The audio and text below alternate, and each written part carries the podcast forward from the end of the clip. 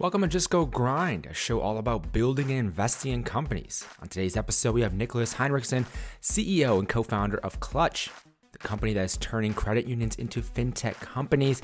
In this episode, we talk about how they're doing that exactly, raising from Andreessen Horowitz, hiring talent in Latin America, and much more. As always, these show notes are at justgogrind.com. And you can support the show by leaving a rating and review over in Apple Podcasts, hitting that follow on Spotify. Let's dive in. Nikki, welcome back to the show, man. Thanks for having me, Justin. Appreciate it. Yeah, I know we were just talking before we started recording about how last time you came on the show, you had just launched with Clutch, and that was about a year and a half ago or so. And so there's a lot to kind of dive into, which I'm excited about today with the company uh what do you this is going to go live by the time this is live you have a big announcement that will already have gone out so mm-hmm. what are you doing today with the company? So well let's go backwards. Now we're building software for credit unions which credit unions people think it's this this outdated legal entity but it's actually a really really cool structure. They're nonprofits tax exempt and all the lending should be done through them. They just don't have any technology. Um, and so they're they're used to be very branch centric then COVID started, branches closed, COVID ended, branches opened, but members didn't come back. And so now the members want to be served through technology, which is something we've gotten good at over the years. And so this the whole pivot is a strong word, but the, the redirection of exactly which direction we want to take happened in January of this year, which is eight months, nine months ago, ten months by this. Yeah, crazy. um, and so we, in the meantime, raised $16 million from Andreessen Horowitz we have two strategic investors. One is CUNA Mutual. CUNA stands for Credit Union National Association. And the other fund is a fund that's purely funded from credit unions. And so we're building software for credit unions. Our goal is to turn credit unions into fintech companies. With that, let's take a step back. So with that, turning turning credit unions into fintech companies, take me through the the pivot, the slight change. How did that evolve, and how do you get to that point? Because a lot of companies are going to pivot, and so take me through how that went down. So when we first talked, I told you, hey, the, the market for auto loan rates is incredibly inefficient. The people are overpaying. Ninety percent of the people who get a car loan get it at the dealership. People don't shop for loans; they shop for cars. And so we said, well, let's let's figure out a way how to target these individuals and find a new home for the loan.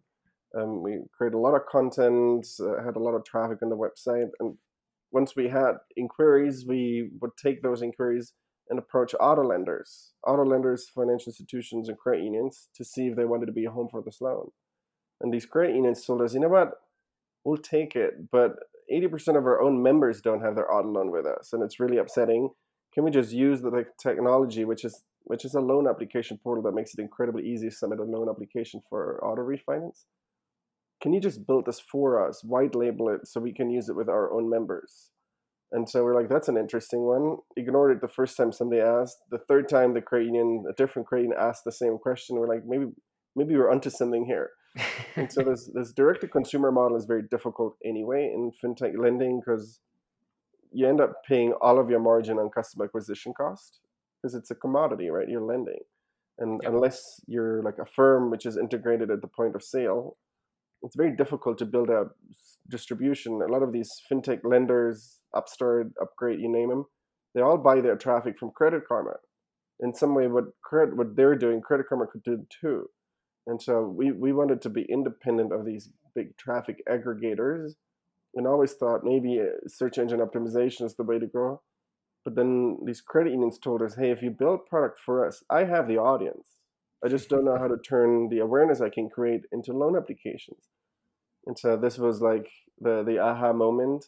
Number one. Number two once we started working on auto refi and drove a lot of traffic like some of the credit unions grew 50% year over year in auto loan volume thanks to thanks to our help which was obviously very reaffirming. The other aha moment was well we want all kinds of debt. We don't only want auto loans. We want unsecured loans. We want home equity lines of credits rvs motorhomes boats you name it mortgages and so the the application expanded uh, to all the other loan categories. And now, if you the initial partners that are using us already, they look just like a fintech company. Like it's the exact same technology they're using. We're just making it available to them. This is something where if you look at industries where they just have archaic technology, generally speaking, they've always kind of done things the same way. There's a massive opportunity. And there's many of examples you can kind of look into with that. But I just want to read some of the stats I saw from the website. 234,000 loans financed, an average of $76 a month saved. That's from your website. That's, I'm sure, just to, just to start with what you guys are doing. How big is this market? How, what, when you started looking into it more and more, like what was the opportunity you guys yeah. Saw? So let's start with auto because the opportunity is all kinds of that. But auto is interesting. Sure. Um, and there's actually other interesting stats. Let's start with a different one. Every third American is a member of a credit union. And do you think these are archaic structures and organizations and industries that people don't care about? Every third American is a member, and a lot of them don't even know they are. So, number one, interesting stat. Number two, there's 100 million auto loans out there, and in total, it's 1.4 trillion dollars in debt. and so, this is a conservative estimate. Like 30% is massively mispriced. 30% could just press a button, refinance, and save thousands of dollars. They just don't know it's possible. The, reason they don't know it's possible, it's, it's really interesting because it's structurally. Most auto lenders get the, the, the deal flow from dealerships. So if you're Capital One, for example, you will partner with a car dealership. So the car dealership sends the traffic to you.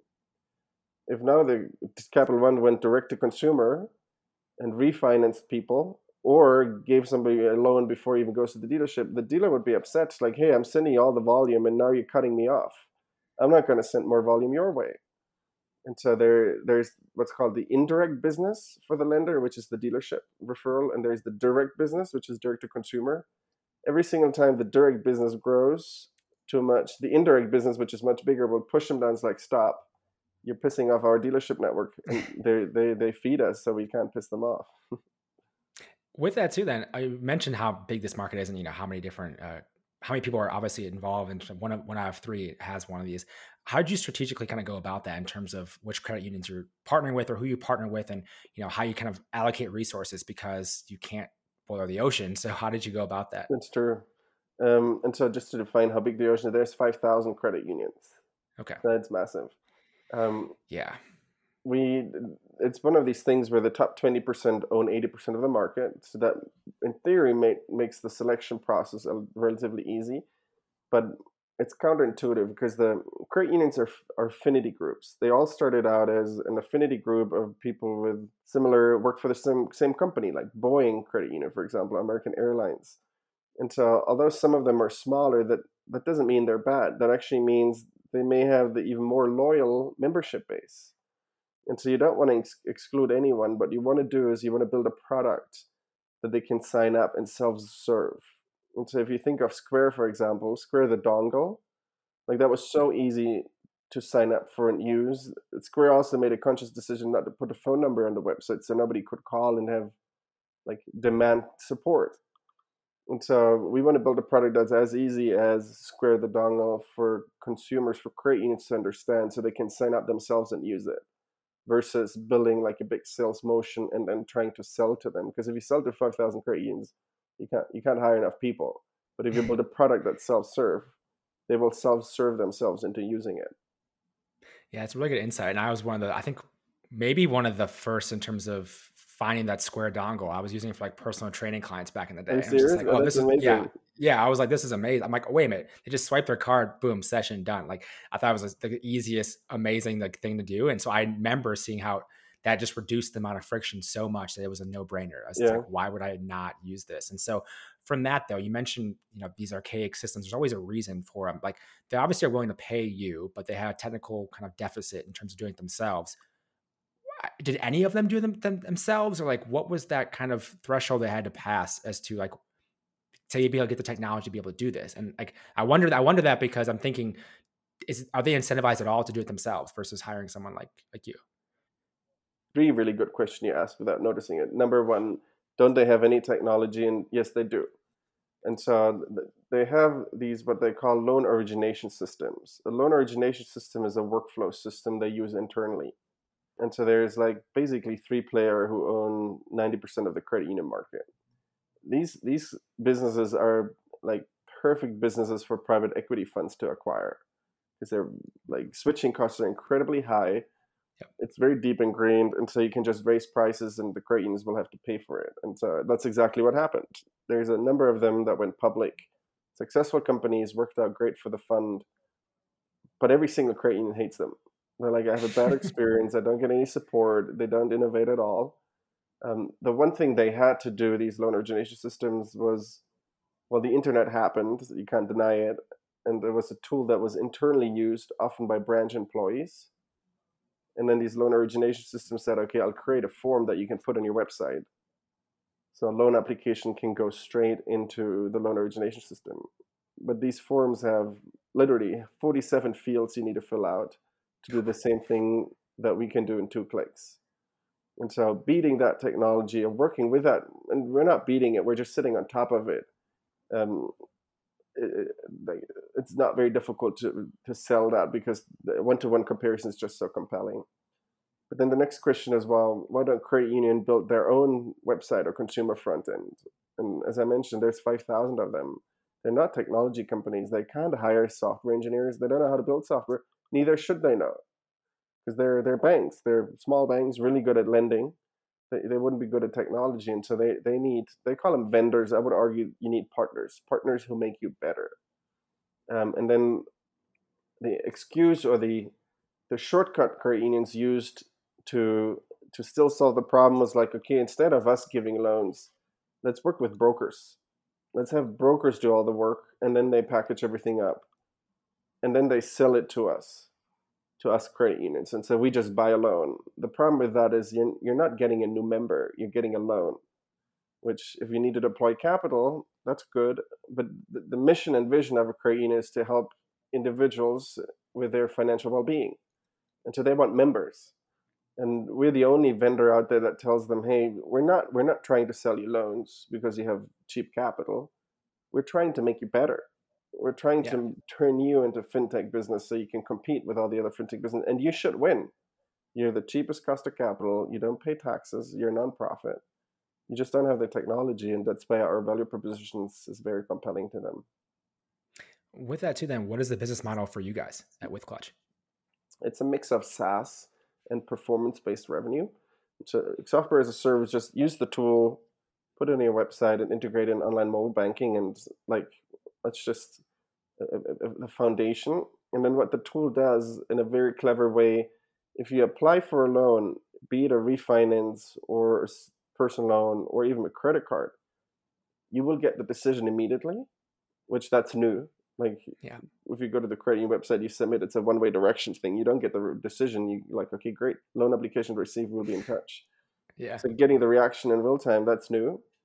And then B, since we do a soft credit pull to determine whether or not you qualify, we can tell you, hey, Justin, I see you applied for this credit card, but what about that car loan and the mortgage? You're massively overpaying on those. So submit your application, but let us take a look at these other products for you too and save you money. And so as a result, we, we have an upsell and cross sell component in it, which you as a consumer, you just save money, it's free money. For the credit union, it's considered upsell and cross sell. And so on these on these incremental opportunities, we charge a percentage of the originated loan volume if and when it funds. With this, I know you mentioned uh, kind of when we were communicating beforehand around you have 21 or so people on the team, mm-hmm. uh, mostly kind of hiring a lot of engineers uh, with this as well as you've as you've grown. And obviously, you mentioned earlier in the show with getting the uh, backing of a new round here of 16 million dollars. How's the hiring gone for you guys in terms of you know winning the talent battle because it, it's something that every startup has to go through especially yeah.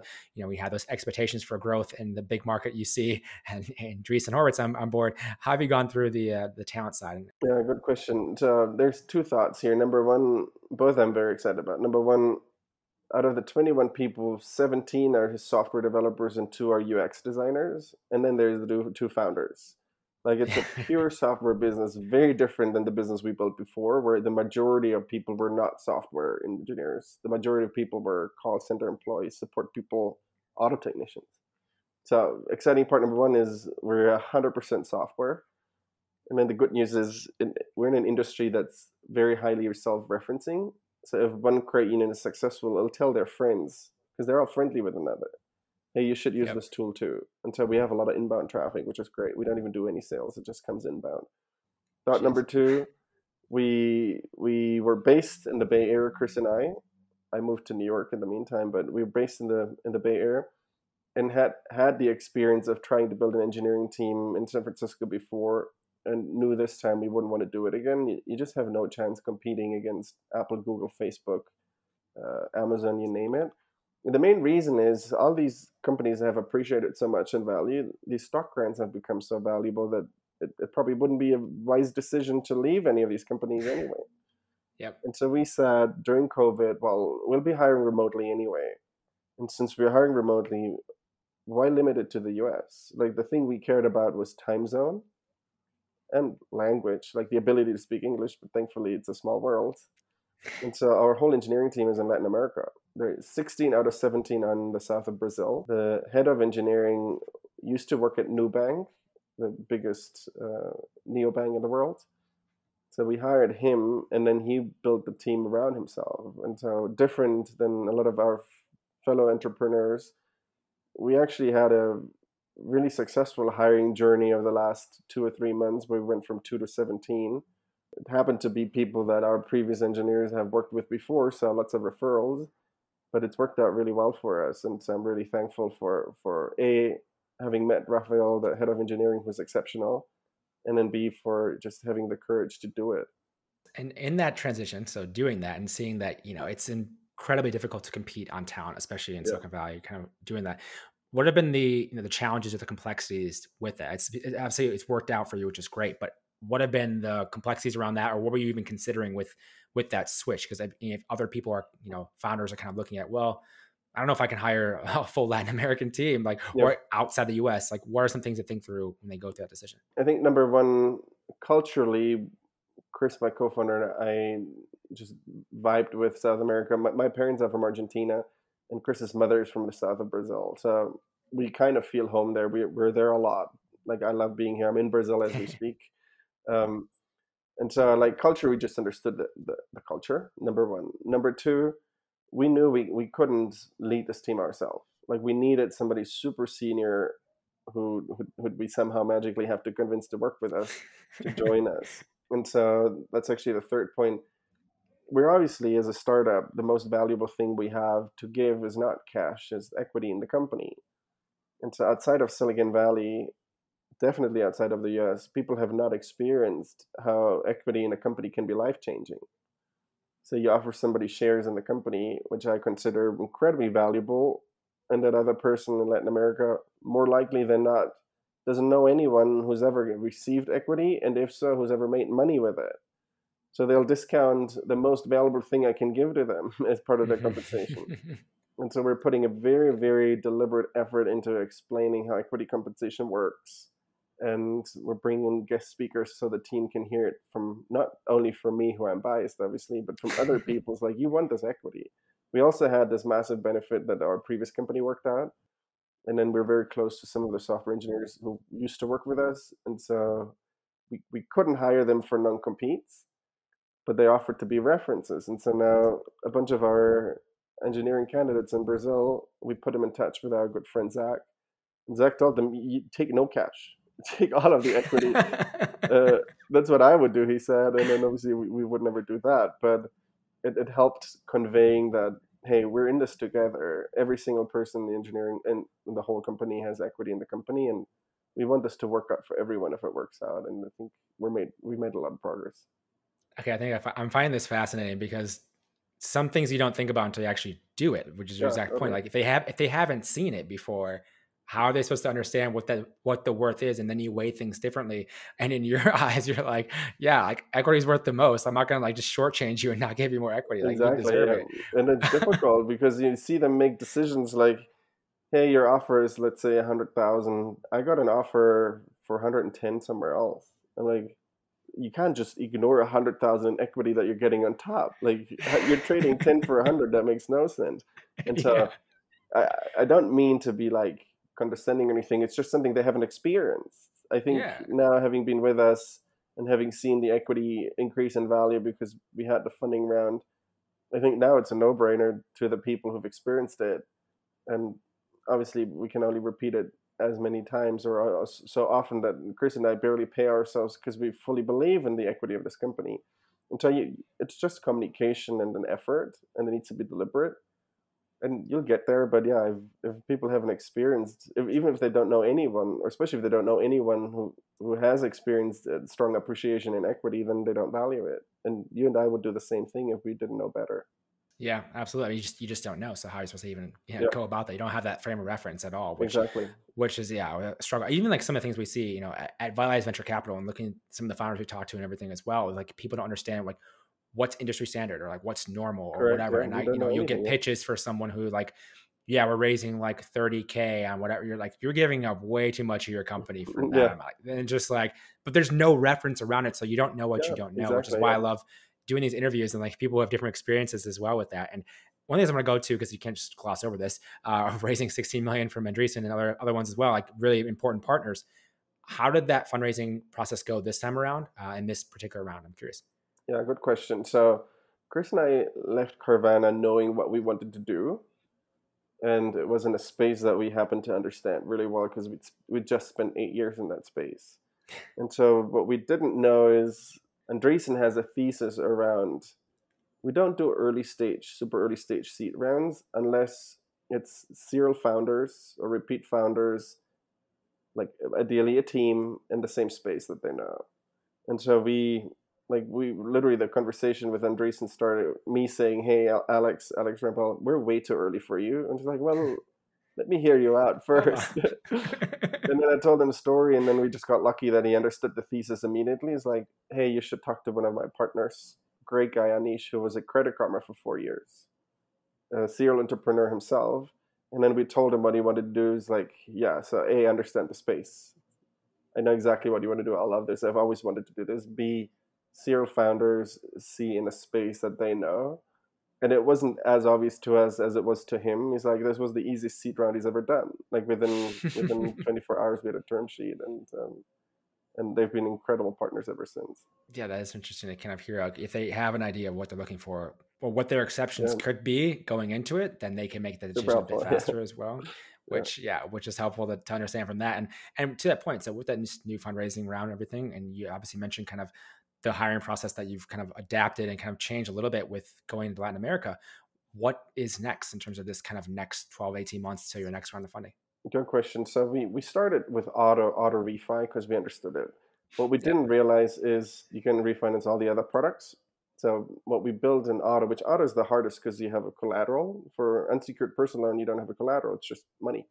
So we build the different verticals, and we should be done by the end of the year. Number one, and then the other thing, it's not only about refi. You really want every touch point a member has with a credit union you want to use it to surface opportunities for that member to save. And so if you want to apply for a credit card, I want to be able to show you auto refi. If you apply for a mortgage, I want to let you know that you can save on your unsecured loan that you have or your boat. And so it really needs to be these two dimensions, all the verticals. And then for every type of intent you're coming in, we want to surface on all these verticals you're saving opportunities.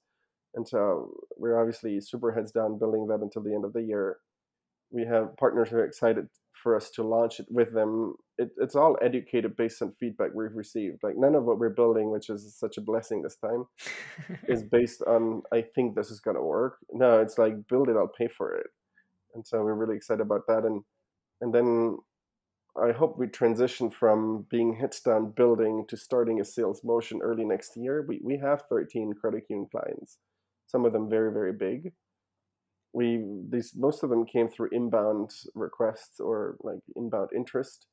Next year, we're hoping to really attend conferences, put ourselves in front of credit unions, tell them what we're up to, tell them that we're here to serve them. We're also what's called a credit union service organization, a CUSO. You would have never heard of that, but it you basically form a CUSO that allows you to take money from credit unions as investors, which some of the credit union clients that we serve want to be investors. Great, obviously of course. And then and then it really shows a sign that you're committed to the credit union movement, and uh, you want to serve credit unions. And, and so, 2022 will be the year for us to really get the message out there and, and, and grow based on like, partnerships. With that, I know we're almost out of time here. I'm just curious with thinking of the consumer and coming back to that, like what does that then look like for the consumer when you've kind of accomplished your mission, your vision of where you want to get to? As me, the consumer, what does it look like for me in terms of going through this process and at least different Yeah. loans I have in my life. Walk me through like, that vision of that. Good question. So, A, you, you wouldn't even know you're interacting with us. Like, if we do a great job, touch and feel as, as if you interact with your credit union, which that's what it is already, and I think it'll only Yep. get better from here. Number one. Number two, I think consumers will say, wow, my credit union has really invested into technology because now I have the same experience with my credit union as I would have if I went to Credit Karma and applied for a loan.